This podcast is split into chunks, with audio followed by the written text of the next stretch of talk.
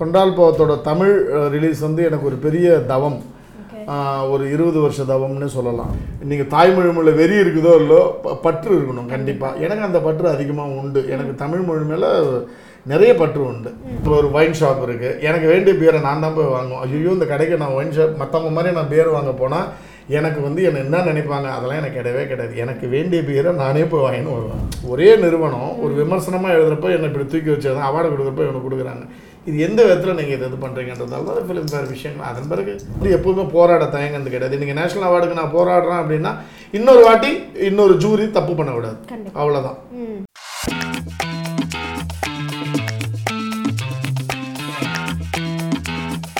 வானவில் டிவி நேயர்கள் அனைவருக்கும் வணக்கம் and welcome to the show spotlight இன்னைக்கு நம்ம கூட ஸ்பாட்லைட்டில் யார் இருக்காங்க அப்படின்னு பார்த்தீங்கன்னா இவரை பற்றி சொல்லணும்னா இவர் ஒரு ரைட்டர் டைரக்டர் ப்ரொடியூசர் அண்ட் நம்ம தமிழ் சினிமாக்கு கொன்றால் பாவம் அப்படிங்கிற படத்து மூலமாக ஒரு சூப்பர் டூப்பர் மாஸ் என்ட்ரி கொடுத்துருக்காரு அப்படின்னே சொல்லலாம். ஸோ அவர் வெல்கம் பண்ணிடலாம். Let's welcome Dayal Padmanabhan to our show வணக்கம். வணக்கம். ஸோ எப்படி இருக்கீங்க ஃபர்ஸ்ட் ஆஃப் ஆல் சூப்பராக இருக்கு சந்தோஷமாக இருக்கு ரஜினிகாந்த் சார் ஸ்டைலில் சொல்ல போனால் செம்ம. ஸோ நீங்களே வந்து ஒரு கிக் ஸ்டார்ட் பண்ணி வச்சிருக்கீங்க ஷோக்கு ஸோ இப்போ சக்ஸஸ்ஃபுல்லாக கொன்றால் பாவம் வந்து ரிலீஸ் ஆகி சூப்பராக ஓடிட்டு இருக்கு தேட்டர்ஸில் அதை பற்றி நீங்கள் என்ன நினைக்கிறீங்க? சரி ஒரு விஷயம் என்னென்னா நான் ஏற்கனவே நிறைய இன்டர்வியூவில் சொன்ன மாதிரி ஒரு ஒரு ஒரு இந்த கொண்டால் பாவத்தோட தமிழ் ரிலீஸ் வந்து எனக்கு ஒரு பெரிய தவம். ஒரு இருபது வருஷ தவம்னு சொல்லலாம். லைக் நான் இருபது வருஷமா ஆச்சு இண்டஸ்ட்ரிக்கு வந்து. ஒரு பதினெட்டு படம் கன்னடத்தில் ஒரு படம் தெலுங்குல டைரக்ட் பண்ணி என்னுடைய தாய்மொழியில் டைரக்ட் பண்ணுறப்ப ரொம்பவுமே நிறைய திட்டமிடுதல் இருந்தது. ஒரு நல்ல தரமான படத்தோடு போகணும். ஒரு பக்கம் விமர்சகரோட பாராட்டு வாங்கணும் இன்னொரு பக்கம் வந்து மக்களுடைய பாராட்டையும் அவங்களுக்கு அவங்களுடைய எதிர்பார்ப்பையும் ஃபுல்ஃபில் பண்ணணுன்ற ஒரு பெரிய ரிசர்ச் இருந்துச்சு அதுக்கு பின்னாடி. ஸோ அதனால் வந்து அதை கரெக்டாக பிளான் பண்ணி ரெண்டாயிரத்தி பதினெட்டில் நான் கன்னடத்தில் எடுத்த படம் தான் ஆக்கரத்தின் ஒரு படம். அதே தான் தெலுங்கில் எடுத்தேன் ரெண்டாயிரத்தி இருபதில். ரெண்டாயிரத்தி இருபத்தி மூணு இங்கே தமிழில் எடுத்திருக்கேன். இன்றைக்கி விமர்சகர்களாகட்டும் மக்களாகட்டும் எல்லாரும் பாராட்டுறப்ப ஓகே நம்ம நம்மளோட திட்டம் கரெக்டாக இருந்தது. நம்ம இவ்வளோ நாள் வெயிட் பண்ணதுக்கான பலனை அனுபவிச்சிட்டோம் அப்படின்ற ஒரு மிகுந்த சந்தோஷம் இருக்குது எனக்கு. ஓகே ஸோ நீங்கள் எவ்வளோ சந்தோஷப்படுறீங்களோ அதை விட நாங்கள் ரொம்ப ரொம்ப சந்தோஷப்படுறோம். ஏன்னா தேட்டரில் படத்தை பார்க்கும்போது இப்படி ஒரு படம் கண்டிப்பாக தமிழ் இண்டஸ்ட்ரிக்கு தேவை அப்படின்னு எங்கள் எல்லாருக்குமே தோணுச்சு. ஸோ அந்த வகையில் நீங்கள் மக்களை ஜெயிச்சிட்டீங்க அப்படின்னு நான் சொல்லுவேன். ஸோ உங்களோட ஜேர்னி பார்த்தா நீங்கள் வந்து சென்ட்ரல் கவர்மெண்ட் ரீசர்ச் சென்டரில் வந்து ஒரு எம்ப்ளாயாக ஒர்க் பண்ணியிருக்கீங்க யா யா அப்புறம் வந்து ரைட்டர் டேரக்டர் ப்ரொடியூசர் இந்த அப்புறம் பிக் பாஸ்ல வேற கண்டஸ்டண்டா இருந்திருக்கீங்க. ஸோ இந்த மாதிரி இந்த மாதிரி உங்களுக்கு ஒரு வேரியஸ் ஃபேஸஸ் இருக்கு. எப்படி இந்த ஜேர்னி எல்லாமே நடந்தது அவ்வளோதான் நான் எதுவுமே வந்து இப்போ ரொம்ப பெருசாலாம் திட்டமிடலை. ஏன்னா ஆக்சுவலாக வந்து அடிப்படையில் நான் வந்து ஒரு நடிகர் ஆகணுன்றது தான் என்னுடைய ஆசையாக இருந்தது. என்னுடைய டீனேஜில் வந்து என்னுடைய ஆசை வந்து நான் சினிமாவில் ஒரு நடிகன் ஆகணுன்ற ஒரு கனவு இருந்தது. ஆனால் வந்து நான் சிங்கிள் பேரண்ட் அப்பா இல்லை. ஸோ அம்மா தான் ரொம்ப கஷ்டப்பட்டு வளர்த்ததால் அவங்க என்னை பாலிடெக்னிக்லாம் படிக்க வச்சாங்க. ரொம்ப கஷ்டப்பட்டு படிக்க வச்சதால் எனக்கு ஒரு ஒரு பக்கத்தில் என்னென்னா நான் ஒரு நடிகன் ஆகணுன்றதும் சாதாரண விஷயம் கிடையாது. அதுக்கு நிறைய உழைப்பு வேணும் நிறைய கா காத்திருக்கணும். நமக்கு ஒரு வெற்றி வர்ற வரைக்கும் கஷ்டப்படணும். எனக்கு அந்த ஒரு மன உறுதியெலாம் இருந்தது. ஆனால் ஒரு பக்கம் எங்கள் அம்மா படுற கஷ்டம் எனக்கு என்னுடைய கனவை விட எங்கள் அம்மா படுற கஷ்டம் எனக்கு பெருசாக தெரிஞ்சது. எனக்காக இவ்வளோ படிக்க வைக்கிறாங்க இவ்வளோ கஷ்டப்படுறாங்க நான் பண்ண நடிகை நடிகன்னு போயிட்டு அவங்க இதான் என்ன ஆகுதுன்னு சொல்லிட்டு முதல்ல அவங்க கனவை நிறைவேற்றுங்கன்னு சொல்லிட்டு தான் முதல்ல ஒரு கவர்மெண்ட் எம்ப்ளாயி ஆனேன் ஆயிரத்தி தொள்ளாயிரத்தி எண்பத்தி எட்டில் பெங்களூர் போனேன். இந்தியன் இன்ஸ்டியூட் ஆஃப் சயின்ஸில் joined as a junior scientific அசிஸ்டண்ட்டாக ஜாயின் ஆகி ஒரு பதினஞ்சு வருஷம் சர்வீஸ் பண்ண பிறகு ரெண்டாயிரத்தி மூணில் தான் வேலையை ரிசைன் பண்ணிவிட்டு சரி அம்மாவோட கனவு நிறைவேறிடுச்சு அப்படின்னு சொல்லிட்டு என்னுடைய ஒய்ஃப் மீனா கிட்ட அதுக்குள்ளே எனக்கு கல்யாணமும் ஆகி ரெண்டு குழந்தை. ரெண்டாயிரத்தி மூ ரெண்டாயிரத்தி மூணில் ரிசைன் பண்ணேன். எனக்கு கல்யாணம் ஆனது வந்து ninety four ninety three ninety ஃபோரில் கல்யாணம் ஆச்சு. பார்த்தா திட்டுவாங்க வீட்டில் இயர் கூட மறந்துருக்காங்க. ஸோ ரெண்டு குழந்தைங்கள ஆன பிறகு எனக்கு இல்லை என்னுடைய கனவை நான் இது பண்ணணும் அப்படின்னு சொல்லிட்டு நான் நடிகன் ஆகணுன்றதுக்காக தான் சென்னைக்கு வந்து தான் முயற்சி பண்ணேன். அந்த டைமில் மர்மதேசம்னு ஒரு பெரிய சீரியல் பய பயங்கர பாப்புலர் கவிதாலயா அது நாகா சாருது ஸோ நான் நடிகரான இந்த இயக்குனர் கீழே தான் நடிகர் ஆகணுன்ட்டு அவரை வந்து மீட் பண்ணி அவர் வந்து நான் என்னோட பேசுகிற விதத்தெல்லாம் பார்த்து இல்லை நீ நடிகனை விட நல்ல எழுத்தாளன் ஆகலாம். அதுக்கு முன்னாடி சின்ன சின்ன கவிதைகள் சிறுகதைகள்லாம் எழுதியிருக்கேன். இதில் சாவியில் ஒரு கதை இந்த பிரசுரமாக இருக்குது ஜூனியர் விடனில் எழுதியிருக்கேன் சின்ன சின்ன ஆர்டிகல்ஸ் எழுதியிருக்கேன் இதெல்லாம் இருக்குது ஸோ அதெல்லாம் வந்து அதோட வெளிப்பாடு வந்து என்னோட பேச்சில் தெரியும்னு நினைக்கிறேன். ஸோ அதனால் நாகா சார் நீ வந்து நீ ரைட்டர் ஆகிடு அப்படின்னு சொல்லி அவர் தான் என்னை மோல்டு பண்ணார். ஒரு திரைக்கதை ஆசிரியராக ஒரு சினிமா எழுத்தாளனா என்னை மோல்டு பண்ணது வந்து நாகா சார் தான். இன்றைக்கி நான் ஏதாவது கொஞ்சம் எழுதுறேன்னா it is because of Naga sir of course என்னுடைய தமிழ் வாத்தியார் சின்ன வயசில் வந்து எனக்கு வந்து ஸ்கூலில் இருக்கிற கவிதை போட்டி பேச்சு போட்டி இதெல்லாம் என்னை வந்து ரொம்ப என்னை அடையாளப்படுத்தி அதெல்லாம் கலந்துக்க வச்ச என்னுடைய தமிழ் வாத்தியார் ராமானுஜம் எனக்குள்ளே இந்த எழுத்து அதை திரை வடிவத்துக்கு கொண்டு வந்தவர் வந்து நாகா சார் சூப்பர். ஸோ இப்போ நீங்கள் சொல்லும்போது சொன்னீங்க எனக்கு வந்து எனக்கு சினிமா ஆசை வரும்போது கல்யாணம் ஆகி ரெண்டு குழந்தை இருந்துச்சு அப்படின்னு சொன்னீங்க. ஸோ அதுக்கப்புறமா நிறைய பேர் வந்து பேஷன் தேடி போகிறதே வந்து நிறுத்திடுவாங்க. இதுக்கு மேலே என்னடா அந்த மாதிரி ஆகிடும் ஆனால் நீங்கள் அந்த அதுக்கப்புறம் தான் வந்து சினிமாக்கே வந்திருக்கீங்க. கிட்டத்தட்ட உங்களோட முப்பத்தி மூணாவது ஆமாம் அப்படிங்கிற மாதிரி சொல்லியிருந்தீங்க. அப்போ கண்டிப்பாக ஒய்ஃபோட சப்போர்ட் வந்து ரொம்ப மிக அளவில் முக்கியம். சி இன்னைக்கு வந்து இன்னைக்கு இருக்கிற வாழ்க்கை முறையில் வந்து ஒரு மிடில் கிளாஸாக இருந்திருக்கேன் நான். முப்பத்தி மூணு வயசில். இன்னைக்கு ஒரு அப்பர் மிடில் கிளாஸாக இருப்பேன் அவ்வளோதான் நான் பெரிய ரிச் லேயர்லலாம் நான் கிடையாது. சினிமா இயக்குனர்ன்றதுக்காக நான் ஒரு பெரிய மாட மாளிகையில் பங்களாவோட பத்து கார் அதெல்லாம் கிடையாது. நான் என்ன I know what what I need in my life நான் ரொம்ப கிளியராக இருக்கேன் அந்த விஷயத்தில். எஸ் நான் ஒரு லோயர் ரொம்ப ஒரு லோயர் கிளாஸ்லேருந்து என்னோட வாழ்க்கையை ஆரம்பித்து நான் ஒரு அப்பர் கிளாஸ் ஆகி இப்போ ஒரு அப்பர் மிடில் ஒரு மிடில் கிளாஸ்லேருந்து ஒரு அப்பர் கிளாஸாக அதை நோக்கி ஒரு பயணமாக போயின்னு இருக்கேன். I am talking in terms of economics பொருளாதார ரீதியாக பேசின்னு இருக்கேன்.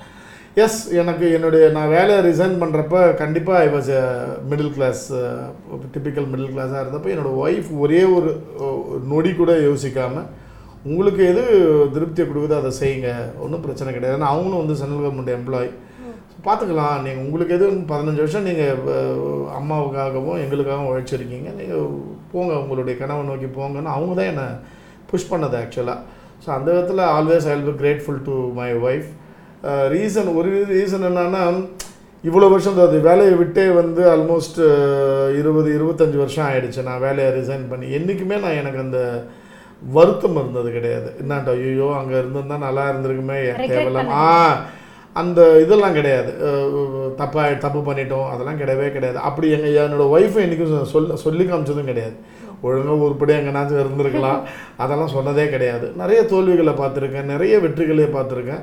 எந்த சூழ்நிலை அது வந்தது கிடையாது. So I am happy with what I am yes டெஃபினட்டாக always I will be grateful to my wife okay super so நீங்க வந்துட்டு இதுக்கு முன்னாடி ஏற்கனவே நிறைய கன்னட படங்கள் தெலுங்கு படங்கள் பண்ணியிருக்கீங்க பட் தாய்மொழி ஒரு படம் தான் கன்னடா பதினெட்டு படம். ஓ ஓகே ஸோ இப்போ வந்து தாய்மொழி தமிழ்ல ஒரு படம் டெபியூவா பண்றதுக்கு உங்களுக்கு இத்தனை வருஷங்கள் எடுத்திருக்கு. மேபி நல்ல விஷயங்களுக்கு வந்து லேட் ஆகும் அப்படின்னு சொல்லுவாங்க. ஸோ இதை நீங்க எப்படி பாக்குறீங்க? இவ்வளோ டிலே ஆயிருக்கே அந்த விஷயத்த. டிலேவே கிடையாது. சரியான திட்டமிடுதல் தான். ஒரு ரெண்டு ரெண்டு மூணு முறை முயற்சி நடந்தது. நடந்தது நடந்து ஒரு மூணு மாசத்துலேருந்து ஆறு மாதம் அதுக்குள்ளே இருப்பேன். அது எனக்கு சரியாக ஒரு சரியான வைபை கொடுக்காது. Then again I I will go back to Canada அங்கே போயிட்டு இப்போ படம் பண்ணுவேன். திரும்ப இது மாதிரி ஒரு ரெண்டு மூணு முயற்சி நடந்தது. ஆனால் இந்த வாட்டி ரெண்டாயிரத்தி பதினெட்டுலேருந்து நடந்த முயற்சி வந்து கரெக்டான முயற்சியாக பட்டுச்சு. கரெக்டாக அடிக்கணும். இந்த படத்தை வச்சுன்னு கரெக்டாக என்ட்ரி ஆகணும்னு நினச்சி கரெக்டாக ரெண்டாயிரத்தி இருபத்தி மூணில் மார்ச்சில் என்ட்ரி ஆகிட்டேன் எக்ஸாம் டைம் ஸோ எக்ஸாம் மாதிரி எனக்கு இது. சக்சஸ்ஃபுல்லா நீங்க வந்து நான் நான் வந்து இந்த படம் வந்து வெற்றி பெறும். விமர்சகருடைய பாராட்ட பெறுன்றதெல்லாம் எதிர்பார்த்தேன் பட் இந்த அளவுக்கு என்னை வந்து ஒரு ஒரு பெரிய இடத்துக்கு கொண்டு போகும்ன்ட்டு நான் எதிர்பார்க்குறேன் நான் நான் எதிர்பார்த்ததை விட கொஞ்சம் பெரிய இடத்துக்கே கொண்டு போயிருக்கு. இதை நான் தக்க வச்சுக்கணும். அவ்வளோதான் கண்டிப்பா. ஸோ நீங்க வந்து படிச்சு வளர்ந்தது எல்லாமே பெங்களூர் தான் இல்லையா? இல்லை இல்லை இல்லை. விழுப்புரம். பதினெட்டு வயசு வரைக்கும் விழுப்புரம் தான். ஓகே. பத்தாவது வரைக்கும் விழுப்புரம் அதன் பிறகு முத்தையா பாலிடெக்னிக் அப்புறம் தான் பெங்களூர். எண்பத்தெட்டில் எண்பத்தெட்டில் தான் நான் பெங்களூர் போனேன். ஓகே. ஸோ அப்போ வந்து பெங்களூர் போய் தான் ஒர்க் கண்டினியூ பண்ணியிருக்கீங்க. திரும்பவும் வந்து நம்ம தமிழ் மொழிக்காக ஏதாச்சும் ஒன்று பண்ணியே ஆகணும் அப்படிங்கிற அந்த தமிழ் ஈர்ப்பு எங்க இருந்து வந்துச்சு? இல்லை பொதுவாக ஒசி ஒரு விஷயம் நீங்கள் அடிப்படையில் உங்கள் தாய்மொழியை நீங்கள் வந்து நேசிச்சே தீரணும்.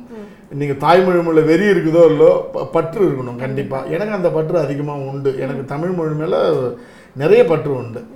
கர்நாடகா போன பிறகு என்னாச்சு எனக்கு? கன்னட மொழியோட இலக்கியங்களை ஏற்கனவே சின்ன வயசில் நான் அந்த கன்னட இலக்கியங்களை தமிழில் நான் டிரான்ஸ்லேட் பண்ணி நிறைய படிச்சிருக்கேன். பாவண்ணன்னு சொல்லி என்னுடைய ஃபேமிலி ஃப்ரெண்டு அவர் நிறைய கன்னட இலக்கியத்தை வந்து தமிழில் மொழிபெயர்த்திருக்காரு. அப்போலேருந்தே எனக்கு கன்னட இலக்கியத்து மேலே அறிமுகம் உண்டு. ஆஹா ஓஹோ படிக்காட்டாலும் ஓரளவுக்கு கன்னடா லிட்ரேச்சர் மேலே எனக்கு ஆசை உண்டு. அது இல்லாமல் உங்களுக்கு ஒரு விஷயம் தெரியும்னு நினைக்கிறேன். லைக் இந்தியாவிலேயே வந்து ஒரு ரீஜனல் லாங்குவேஜில் ஞானபீட அவார்டு அதிகமாக வாங்கின ஒரு மொழி வந்து கன்னட மொழியோட இலக்கியங்கள் தான். இந்தியாவில் அதிகமாக ஞானபீட அவார்டு வாங்கினது வந்து கன்னட மொழி மொழி இலக்கியங்கள். ஸோ ஆட்டோமேட்டிக்காக அந்த இலக்கியம் மேலே நிறைய ஆர்வம் வந்து கொஞ்சம் கொஞ்சம் தேடல் இருக்கும். நல்ல நல்ல இலக்கியங்களை வாங்கி ரீடர்ஸை வச்சு படிப்பேன் இல்லை டிரான்ஸ்லேஷன் கிடைச்சா படிப்பேன். அதை வச்சுக்கிட்டு அங்கே நான் வந்து டிஸ்கஷன்ஸ்க்கு சினிமா டிஸ்கஷன்ஸ்க்கு போனப்போ நான் ரெஃபரன்ஸ் கொடுப்பேன் கன்னட லிட்ரேச்சரை பற்றி அந்த இடத்துல அந்த கதையில் அவர் அப்படி சொல்லியிருக்காரு இப்படி சொல்லியிருக்காரு இந்த விஷயங்கள் பேசுகிறப்ப எனக்கு ஒரு நல்ல ஒரு அங்கே ஒரு ரெகக்னிஷன் கிடைச்சிச்சு. ஆனாலும் என்னை வந்து வேறு ஒரு வேற்றுமொழிக்காரனவை அங்கே யாருமே பார்க்கல. பொதுவாக சொல்லுவாங்கல்ல கன்னடா தமிழ் அந்த வேற்றுமை அதெல்லாம் எதுவுமே எனக்கு நான் ஆங்காங்கே சின்ன சின்ன விஷயங்கள் நடந்திருக்கே தவிர பெருசாக ஒன்றும் சொல்லிக்கிற மாதிரியான விஷயங்கள்லாம் நடக்கல. என்ன அவங்க அவங்கள ஒருத்தரை தான் பார்த்தாங்க. இல்லாட்டா நாங்கள் Bigg Boss Kannada season five போயிருக்கிறதுக்கான வாய்ப்பு கூட கிடையாது.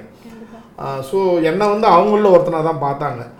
ஆனாலும் அந்த தமிழ் மொழி பற்றுன்றது ஒரு அது உள்ளுக்குள்ளே இருக்கும் இல்லைங்களா? ஸோ ஒரு கட்டத்தில் கரெக்டான இடம் டைம் பார்த்து நான் தமிழுக்கு வந்து இதை ஐ மீன் என்னுடைய டெபியூ இது பண்ணேன். ஓகே இத்தனை இடத்துல வேலை பார்த்துருக்கீங்க. உங்களுக்கு எத்தனை லாங்குவேஜஸ் தெரியும்? அப்படிலாம் ஒன்றும் கிடையாது. நான் வந்து ஆக்சுவலாக very bad in learning language நான்.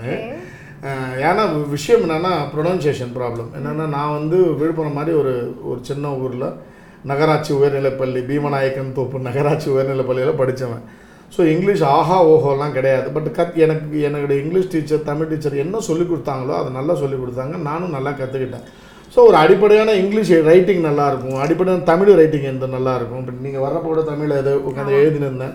ஸோ அந்த ரைட்டிங் எனக்கு நல்லா வரும். ஆனால் உங்களுக்கு தெரியும்ல நமக்கு வந்து ப்ராப்ளம் என்னன்னா நீங்கள் வந்து இப்போ நீங்கள் வந்து இப்போ நாங்கள் நாங்கள்லாம் பூமர்னா நீங்களாம் வந்து ஒரு நீங்கள் வந்து நைன்டி கிட்ஸ் அப்படின்னு வச்சுக்கிட்டீங்க அப்படின்னா நினச்சிட்டிங்கன்னா கற்பனை தான் அதெல்லாம் அதெல்லாம் ஒரு மாயை அதெல்லாம் ஒன்றுமே கிடையாது. நாங்கள் படிக்கிறப்போ வந்து இந்த இந்த மீடியம் ஆஃப் லாங்குவேஜ் வந்து ரொம்ப தமிழ் தான். இன்றைக்கி இருக்கிற அளவுக்கு இங்கிலீஷ் கிடையாது ஆங்கிலம் கிடையாது. ஸோ சொல்லிக் கொடுக்குற வார்த்தைகள் வந்து தமிழில் நிறைய அங்கே போன பிறகு தான் தெரிஞ்சு நமக்கு வந்து அவங்கவுங்க வசதிக்கு தகுந்த மாதிரி நிறைய மருவி தப்பு தப்பாக சொல்லி கொடுத்துருக்காங்க. சில ப்ரொனன்சியேஷன் ஃபார் எக்ஸாம்பிள் அமிர்த்சர்னு ஒரு பொற்கோயில் இருக்குல்ல அந்த ஊரை நம்ம எப்படி ப்ரொனவுன்ஸ் பண்ணுவோம்? பொற்கோயில் இருக்கு இல்லையா அமிர்தசரஸ் அப்படின்னு தான் சொல்லுவோம். நீங்கள். பேப்பர்லாம் ஆமா. போனால் அமிர்தசரஸ்ன்னு வரும். அப்படி ஒரு விஷயத்த போய் நம்ம பெங்களூர்லேயோ இல்லை தெ தெலுங்கானாலையோ ஆந்திராவில் போய் சொன்னால் அப்படி அப்படின்னா என்ன என்ன? என்னன்னு கேட்பாங்க. அமிர்த்சர் அது. ஆனால் நமக்கு என்ன காரணத்தாலும் அது அமிர்தசரஸ்ன்னு தான் சொல்லி கொடுத்துருக்காங்க. அதே மாதிரி நம்ம ப்ரொனன்சியேஷன்லாம் நிறைய பார்த்தா தெரியும். பாகிஸ்தான் தான் நம்மளுக்கு நிறைய சொல்லுவோம். பாகிஸ்தான்னு சொல்ல மாட்டோம். ஆனால் இப்போ இருக்கிறவங்க தான் அந்த அந்த பீன்றத பீயா நம்ம பாவ பாவா யூஸ் பண்ணோம். இந்த இந்த குளறுபடிகளில் நானும் இந்த தமிழ் குளறுபடிகள் என்ன இருக்கோ இது எனக்கும் இருந்து அங்கே போய் அதை மாற்றிக்கிட்டேன் நான். இல்லை நமக்கு ஒரு சவுண்ட் இருந்திருக்கு. நம்ம ஒரு சின்ன ஊரில் படிச்சதில் அதை ப்ராப்பராக நம்ம கற்றுக்கல தமிழ் மொழி மேலே குறை சொல்கிறத விட நம்மளுடைய கற்றலில் கூட அது ப்ராப்ளம் இருக்குன்றதெல்லாம் உணர்ந்து அப்போ தான் எனக்கு அதனால தான் கன்னடா கற்றுக்கிறதுல எனக்கு நிறைய லிமிட்டேஷன்ஸ் இருந்துச்சு. கற்றுக்கிறது ரொம்ப கஷ்டப்பட்டேன். அப்புறமா ஒரு காலகட்ட பதினஞ்சு வருஷம் நான் கன்னடாவே பேசலை. ஓ அங்க இருந்து பதினஞ்சு வருஷம். பதினஞ்சு வருஷமா ஏன் அப்படின்னா நான் அந்த ஒர்க் பண்ணது வந்து ஐஏஎஸ் இந்தியன்ஸ் ஆஃப் சயின்ஸ் அங்கே வந்து நிறைய தமிழர்கள். ஸோ எனக்கு கன்னடா பேசுறதுக்கான வாய்ப்பே இல்லை ஆக்சுவலாக நான் சினிமா பதினஞ்சு வருஷம் கழிச்சு சினிமாக்குள்ளே வரப்போ தான் கன்னடாவே பேச ஆரம்பித்தேன் நான். அப்புறம் தெலுங்கு போனப்போ தெலுங்கு கொஞ்சம் நடுவில் ஒரு சின்ன என்னுடைய கரியரில் ஒரு தொய்வு வந்தப்போ ஆந்திராவில் போயிட்டு கொஞ்ச நாள் ஒர்க் பண்ணேன் நான் ஒரு ஒரு ப்ரொடக்ஷன் கம்பெனியில் ஈபியா ஒர்க் பண்ணேன் எக்ஸிக்யூட்டிவ் ப்ரொடியூசராக ஒர்க் பண்ணப்போ கொஞ்சம் தெலுங்கு பேச கற்றுக்கிட்டேன் அப்புறம் இப்போ தெலுங்கு படம் பண்ணப்போ கொஞ்சம் தெலுங்கு கற்றுக்கிட்டேன் அதனால் தெலுங்கு நல்லா பேசுவேன் தமிழ் நல்லா பேசுவேன். ஹிந்தி சுத்தமாக வராது. அதே தான் ஹிந்தி தெரியாது போடா. அதே தான் அதே தான் சுத்தமாக வராது ஆனால் என்னை பொறுத்த வரைக்கும் எனக்கு எந்த மொழி மேலேயும் எந்த வெறுப்போ எதுவெல்லாம் கிடையாது. எந்த மொழியும் யார் மேலேயும் திணிக்கப்படக்கூடாது. இந்தியா மேலே திணிச்சா நான் இந்தியை நான் கற்றுக்கணும் மாட்டேன். எனக்கு ஹிந்தி வந்து அனதர் லாங்குவேஜ் தாய் என்னோட மொழி தாய்மொழி. அதே மாதிரி கன்னடா எனக்கு ஸ்பெஷல் இப்போ தமிழ் எப்படி தாய்மொழின்னா கன்னடா எனக்கு இன்னொரு தாய்மொழின்னு சொல்லலாம். மற்றொரு தாய்மொழி. வளர்ப்பு தாய்மொழி அப்படின்னு கூட சொல்லலாம். இது வந்து பெற்ற தாய்மொழினா அது வளர்ப்பு தாய்மொழின்னு கூட சொல்லலாம் எனக்கு. அப்படி ஒரு பாசம் வந்து எனக்கு கன்னடா மேலே இருக்குது. அதை நான் வந்து என்றைக்குமே வந்து மறுக்கவும் மாட்டேன் வெறுக்கவும் மாட்டேன் அந்த மொழியை. See எனக்கு வந்து அவங்க கொடுத்துருக்கிற ரெகக்னேஷன் நீங்கள் வந்து இன்றைக்கி எனக்கு பெங்களூரில் வந்து நான் ஒரு ஒரு மால்லையோ ஒரு சினிமா தேட்டருக்குள்ளேயோ போனால் பத்து பேர் வந்து என் கூட ஃபோட்டோ எடுத்துப்பாங்க. ஒரு ஆட்டோகிராஃப் கேட்குறாங்கன்னா அந்த ரெகக்னேஷன் அவங்க தானே கொடுத்துருக்காங்க. அவங்க என்ன ஒரு தமிழனா பார்க்கலையா அவங்க? ஓகே ஒரு கலைஞன் நல்ல படங்களை கொடுத்துருக்கான். ரெண்டு ஸ்டேட் அவார்டு கர்நாடகாவில் நான். ரெண்டாயிரத்தி பதினாலில் ரெண்டாயிரத்தி பதினெட்டில் ரெண்டு முறை ஸ்டேட் அவார்டு வாங்கியிருக்கிறேன். இயக்குனர் நான். என்ன அதுவும் நான் அந்த ரெண்டு படமும் பண்ணது வந்து கன்னட இலக்கியத்துக்காக. கன்னட இலக்கியத்தை நான் பரப்பட்ட திரைப்படமாக எடுத்து அதுக்கான அவார்டு ஸோ என்னை எங்கேயுமே வந்து அவங்க ஒரு வேற ஆளாக பார்க்கவே இல்லையே. நான் எதுக்கு வந்து இன்னொரு மொழியை நான் வெறுக்கணும்? கரெக்ட் அதனால் மொழியை வந்து கற்றுப்பேன் கொஞ்சம் கஷ்டப்பட்டு கற்றுப்பேன் ஓகே நான் என்ன மொழியில் வேணால் மேனேஜ் பண்ணிவிடுவேங்க எனக்கு பிரச்சனையே கிடையாதுங்க. தெரியாத முறையில் மேனேஜ் பண்ண எனக்கு சப்போஸ் நான் தப்பு பண்ணேன்னா அதுலேருந்து விலகி ஓட மாட்டேன். ஐயோ தப்புன்ட்டு நான் சமாளிக்க மாட்டேன். என்கிட்ட அது ஒரு பழக்கம் இருக்குது சமாளிக்காமல் என் தவறை வந்து ஓ நீங்கள் அப்படி சொன்னீங்களா? எனக்கு தெரியலங்க. எனக்கு அந்த நாலேஜ் இல்லைங்கன்னு சொல்லும்போது உலக சினிமான்னு என்ன கேட்டிங்கன்னா எனக்கு உலக சினிமா நாலேஜே கிடையாது. ஓகே. ஓகேவா? நான் ஒரு இருபது படம் முப்பது படம் உலக சினிமா பார்த்துருக்கேன் அந்த படத்தை பற்றி பட்டு தான் என்னால் நல்லா பேச தெரியுமே தவிர முப்பத்தொன்னாவதா ஒரு படத்தை பற்றி கேட்டிங்கன்னா எனக்கு இல்லை நாலேஜ் யாராவது அதை பற்றி இல்லைங்க எனக்கு உலக சினிமா நாலேஜ் இல்லை. ஓகே நீங்கள் வந்து அகிர குரோசோவை பற்றி பேச சொன்னீங்கன்னா பேசுவேன் நான் அகிர குரோசோவை என்ன படம் பார்த்தேன்னா அதை மட்டும் தான் எனக்கு தெரியும். இது மாதிரி இப்போ எனக்கு எனக்கு என்ன வேணுமோ அதை மட்டும் நான் தேடி பிடிச்சி படிப்பேனே தவிர பயங்கரமாக படித்து படித்து நான் பெரிய ஞான இதெல்லாம் கிடையாது. அதாவது என்ன நமக்கு தெரிஞ்சதே நல்லா தெரிஞ்சு நல்லா தெரிஞ்சுப்போம். இப்போ இந்த படம் ஒரு படம் பண்ண கொண்டாள் போகும் இதுக்கு சம்பந்தமாக எது எதெல்லாம் படிக்கணுமோ அது அத்தனையும் படிப்பேன். அடுத்து படம் பண்ண போகிறேன் அதுக்கு அதில் எனக்கு ஏதோ ஒரு ஐபிகேஎஃப் இந்திய அமைதிப்படை அமிச்சாங்க இல்லையா ஸ்ரீலங்காவுக்கு. அது சம்மந்தமாக ஏதோ தேவைப்படுச்சு. அதுக்கான தேடலில் இருக்கிறேன். அதை பற்றி படிப்பேன். அவ்வளோதான் நான் என்னுடைய படிப்பு அவ்வளோதானே தவிர நான் பயங்கரமாக தேடி தேடி படிக்கிற ஆள்லாம் கிடையாது. ஓகே. ஸோ நீங்கள் வந்து இவ்வளோ படிச்சிருக்கீங்க ரீசர்ச் சென்டர் இந்த மாதிரி நிறைய வேலைகள் பார்த்துருக்கீங்கல்ல. ஸோ உங்களோட த்ரூ அவுட் லைஃப் ஜேர்னியில் அதெல்லாம் எப்படி பேலன்ஸ் பண்ணீங்க? இப்போ கூட நீங்கள் வந்து ரைட்டராக இருக்கீங்க டேரக்டராக இருக்கீங்க ப்ரொடியூசராக இருக்கீங்க. இதெல்லாம் எப்படி பேலன்ஸ் பண்ணுறீங்க பேலன்ஸ்லாம் ஒன்றும் கிடையாது. என்னோட ஃபோக்கஸ் லெவல் ரொம்ப கிளியராக இருக்குது நான் நான் விளையாடணுன்றப்ப விளையாடுவேன். ஓகே. படிக்கணுன்றப்ப படிப்பேன். எழுதணுன்றப்ப எழுதுவேன். தூங்கணுன்றப்ப தூங்க மாட்டேன். அதான் ப்ராப்ளம் தூங்காமல் ஏதாவது யோசித்துன்னு இருப்பேன். ஒரு நாளைக்கு ஒரு எயிட்டீன் ஹவர்ஸ் ஒர்க் பண்ணுறேன் குறைந்தபட்சம் பதினெட்டு மணி நேரம் வேலை செய்கிறேன் ஒரு ஆறு மணி நேரம் தூங்குறேன்ற பேரில் ஒரு மாதிரி ரிலாக்ஸாக இருப்பேனே தவிர அந்த டைமில் கூட அதை யோசிப்பேன். பட்டு ரொம்பவும் ஃபோக்கஸ்டாக இருப்பேன். டைவர்ஷன்ஸ் வந்து இல்லாத நான் ஒரு ம மகா முனிவர்லாம் கிடையாது நான். டைவர்ஷன்ஸ் இருக்கும். அது அதுக்குன்னு ஒரு நேரம் காலம்னு இருக்கும். அது அவ்வளோதான் அதே வாழ்க்கை இல்லை எனக்கு. கண்டிப்பா. ஸோ இந்த மாதிரி டைம்லயே எப்படி ஃபேமிலிக்கு வந்து டைம் ஸ்பெண்ட் பண்ணுறேன் அது அதை அதை மட்டும் ரொம்ப அழகாக பிளான் பண்ணிடுவேன். ஜென்ரலாகவே இப்போ எப்படின்னா ஒரு ஒரு சனி ஞாயிறானா எதுவும் வேலை இல்லையா? பெங்களூர் போயிடுவேன். இல்லை இப்போ பெங்களூரில் இருக்கிறப்ப நான் சினிமா வேலையில் இருக்கிறப்ப கூட சரி. எப்பப்போல்லாம் ஃப்ரீ டைம் கிடைக்குதோ இமிடியேட்டாக வீட் வீட்டில் இருக்கிற வேலைகளை செய்வேன். பாத்திரம் கழுவுறதுலேருந்து சமைக்கிறதுலேருந்து எல்லா வேலையும் நல்லா செய்வேன். வீட்டில் சமைப்பீங்க நல்லா சூப்பராக சமைப்பேன். ரொம்ப நல்லா சின்ன வயசுலேருந்து சமைக்கிற இது இருக்குது பழக்கம் இருக்குது சமைப்பேன். ஒரு ஒரு- ஒரு இடத்துக்கு லுங்கி கட்டு நான் பாட்டுன்னு போயிட்டு அங்கே அவ்வளோ பாப்புலர் இருந்தால் கூட நான் பாட்டுன்னு கடைக்கு போயிட்டு வருவேன். எங்கள் ஏரியாவில் நான் பாட்டுன்னு சுற்றின்னு கிடப்பேன். அங்கே போகிறப்ப என்ன இப்போ இப்போ பிக் பாஸ்லேருந்து வந்து மூணாவது நாள் கடைக்கு போயிட்டு நான். அதெல்லாம் எனக்கு அது- அதெல்லாம் அதான் அதான் சார் அதெல்லாம் எனக்கு கிடையவே கிடையாது. நான் எனக்கு அந்த இந்த செலிப்ரிட்டியோட மூடெல்லாம் எனக்கு கிடையாது. இப்போ எனக்கு வே வா எனக்கு வந்து இப்போ எனக்கு இப்போ எங்கள் ஏரியா வந்து ஒரு ஒரு ஒரு மிடில் கிளாஸ் ஏரியா அங்கே ஒரு ஒயின் ஷாப் இருக்குது எனக்கு வேண்டிய பியரை நான் தான் போய் வாங்குவோம் ஐயோ இந்த கடைக்கு நான் ஒயின் ஷாப் மற்றவங்க மாதிரி நான் பியர் வாங்க போனால் எனக்கு வந்து என்ன என்ன நினைப்பாங்க? அதெல்லாம் எனக்கு கிடையவே கிடையாது. எனக்கு வேண்டிய பியரை நானே போய் வாங்கின்னு வருவேன். அவ்வளோதான் அவ்வளோ அவ்வளோ ஸ்ட்ரெயிட் ஃபார்வர்டான ஆள். நமக்கான வேலை நம்மளே பார்த்துக்கலாம் அவ்வளோதான் சரி என் புகழுக்கும். என்னோட ஸ்டேட்டஸ்க்கும் அது சம்மந்தம் கிடையாது. நான் ஒரு சினிமா கலைஞன் அதில் வர்ற புகழ் அது வேற. அதுக்காக நான் அந்த இடத்துல இருப்பேன் நான் இறங்கி நான் நார்மலாக லைஃப்னாவா அதை தான் ரன் பண்ணுவேன். ஓகே ஸோ கன்னடால வந்து பிக் பாஸ் சீசன் ஃபைவ்ல நீங்க இருந்திருக்கீங்க. எதனால வந்து நீங்க பிக் பாஸ் போலாம் அப்படின்னு ஏன் முடிவு பண்ணீங்க? அண்ட் அந்த எக்ஸ்பீரியன்ஸ் எப்படி இருந்துச்சு? இல்லை ஒரு விஷயம் என்னென்னா கனடா சீசன் ஃபைவ் நான் போனேன் இல்லைங்களா? அதுக்கு முன்னாடி ரெண்டாவது சீசன்லேருந்தே என்னை கூப்பிட்டு வந்தாங்க. ரெண்டாவது சீசன் மூணாவது சீசன் மூணாவது சீசனில் ஒரு வாட்டி கூப்பிட்டாங்க நாலாவதுல ஒரு வாட்டி கூப்பிட்டாங்க. என்னால் முடியல. என்னோட என்னோட வேலை பளு- பளுக்கு நான் ரொம்ப சினிமா ஒர்க்கில் இருந்ததால் என்னால் முடியல. அஞ்சாவது சீசன் அப்போ என்ன ஆச்சுன்னா எனக்கு திடீர்னுட்டு பசங்கள்ட்டெல்லாம் பேசினப்ப ஆக்சுவலாக நான் ஒரு கோயில் ஒன்று ஜென்ரலாக ரெகுலராக போவேன். ஒரு முனீஸ்வரர் கோயில் ஒன்று இருக்காங்க. அந்த முனீஸ்வரன் கோயில் கிட்ட போய் உட்கார்ந்து இருக்கிறப்ப எனக்கு அந்த பிக் பாஸ் கால் வந்துச்சு. கால் வந்ததால் அந்த கோயில் முன்னாடி நடந்ததால் எனக்கு ஒரு பிலீஃப் இருந்தது. இது எனக்கு என் லைஃப்பை சேஞ்ச் பண்ணும். இன்னும் கொஞ்சம் நெக்ஸ்ட் லெவலுக்கு என்னை கொண்டு போகும்ட்டு திடீர்னு ஒத்துக்கிட்டேன் நான். அவ்வளோதான் இன்ஃபேக்ட் அது எனக்கு பண்ணுச்சு. பிக் பாஸ்க்கு போயிட்டு வந்த பிறகு நிறைய பேர் சொல்லுவாங்க இது எல்லா இண்டஸ்ட்ரி எல்லா இதுலேயும் பாருங்கள் பிக் பாஸ் போயிட்டு வந்த பிறகு பெரிய லைஃப் எல்லாம் கிடையாது. ஆனால் எனக்கு வந்து I went to the next level என்னோட பாப்புலர் ஆகட்டும் என்னோட சினிமாவோட வெற்றி எல்லாமே அடுத்த லெவலுக்கு போச்சு. அதனால் ஆல்வேஸ் பிக் பாஸ்க்கு என்னோட நன்றி தான் ஆனால் நான் ஒரு it was a decision it was a ரொம்ப லாங் பெண்டிங் டெசிஷன் அது. அதை வந்து நான் கரெக்டாக வெயிட் பண்ணி எடுத்தேன் நான். ஓகே ஸோ எப்பயுமே வந்து ஆன் ஸ்க்ரீன் பீப்புள்னா அவங்களுக்கு வந்து சாதாரணமாகவே பாப்புலாரிட்டி இருக்கும். ஸோ ஒரு டேரக்டராக வந்து உங்களுக்கு பிக் பாஸ் ஒரு நல்ல பிளாட்ஃபார்மாக இருந்தது. ஆமாம் அது இல்லாமல் நான் அப்பப்போ நடிப்பேன். ஒரு காலிப்பட்டான்னு ஒரு படத்தில் நடித்தேன் ரொம்ப பாப்புலர் அதில் ஒரு ஆமாம் டிராக்குலான்னு ஒரு கேரக்டர் பொதுவாக நீங்கள் விக்கிபீடியாலாம் பார்த்தா என்ன என்னோட கேரக்டர் டிராக்குலான்னு ஒரு கேரக்டர் பண்ணேன். ஸோ கன்னட மக்களுக்கு என்ன டிராகுலான்ற எனக்கு நிறைய வாட்டி கூ இருந்து டிராகுலா அப்படிலாம் கூப்பிடுவாங்க. அந்த கேரக்டர் சொல்லி கூப்பிடுவாங்க. அவ்வளோ பாப்புலரான கேரக்டர் ஒரு நடிகராகவும் நான் வந்து அங்கே பெரிய இருபது படம் முப்பது படம்லாம் பண்ணது கிடையாது. பண்ண நாலஞ்சு படத்தில் நல்ல நல்ல கேரக்டர்ஸ் பண்ணியிருக்கேன். திருஷ்யம் கன்னடத்தில் வந்தப்ப அந்த கன்ஸ்ட்ரக்ஷன் கான்ட்ராக்டர் போலீஸ் ஸ்டேஷனுக்கு அந்த கேரக்டர் நான் பண்ணேன். அது மாதிரி ரொம்ப சூஸியாக பண்ணுவேன். இதே மாதிரி பாண்டிய நாடு கன்னடத்தில் பண்ணப்ப அந்த அசைன்மெண்ட் கொடுப்பாங்க தெரியுங்களா? இவரை கொலை பண்ணுறதுக்கு அந்த வில்லனை கொலை பண்ணுறதுக்கு ஒருத்தனை ஊட்டியில் அசைன்மெண்ட் கொடுப்பாங்க. அந்த கேங் லீடராக பண்ணேன். அது மாதிரி அப்பப்போ சில கேரக்டர்ஸ் எனக்கு பிடிக்கிற ஒரு கேரக்டர்ஸாக பண்ணுவோம். இப்போ ரீசெண்டாக விஜயானந்தன் ஒரு படம் வந்துச்சு இல்லைங்களா? விஆர்எல் அதில் ஒரு கேரக்டர் பண்ணேன். அது மாதிரி ரொம்ப சூஸியாக பண்ணுவேன். ரொம்ப நாள்லாம் என்னால் ஒர்க் பண்ண முடியாது கண்டினியூஸாக ஒரு மூணு நாள் நாலு நாள் கேரக்டர்ஸ் இருந்தால் ஒர்க் பண்ணுவேன் நான். ஓகே. டேரக்டரா இருந்துட்டு எங்கேயாவது பார்ட் டைம்ல வந்து ஆக்டிங் ஆமாம் அந்த ஆக்டிங் ஒரு ஒரு முதல்ல ஒரு ஆசை இருந்துச்சுல்ல அந்த ஆசையை நிறைவேற்றிக்கிறது அப்பப்போ. ஓகே ஸோ நாங்க வந்து நம்ம டேரக்டரை தமிழ் பிக் பாஸ்ல எதிர்பார்க்கலாமா? கூப்பிட்டா போக வேண்டியதுதான். கண்டிப்பா. ஓகே அப்போ நாங்க எல்லாருமே வந்து விஜய் டிவியில் உங்களுக்கு இன்ஃப்ளூயன்ஸ் இருக்கா?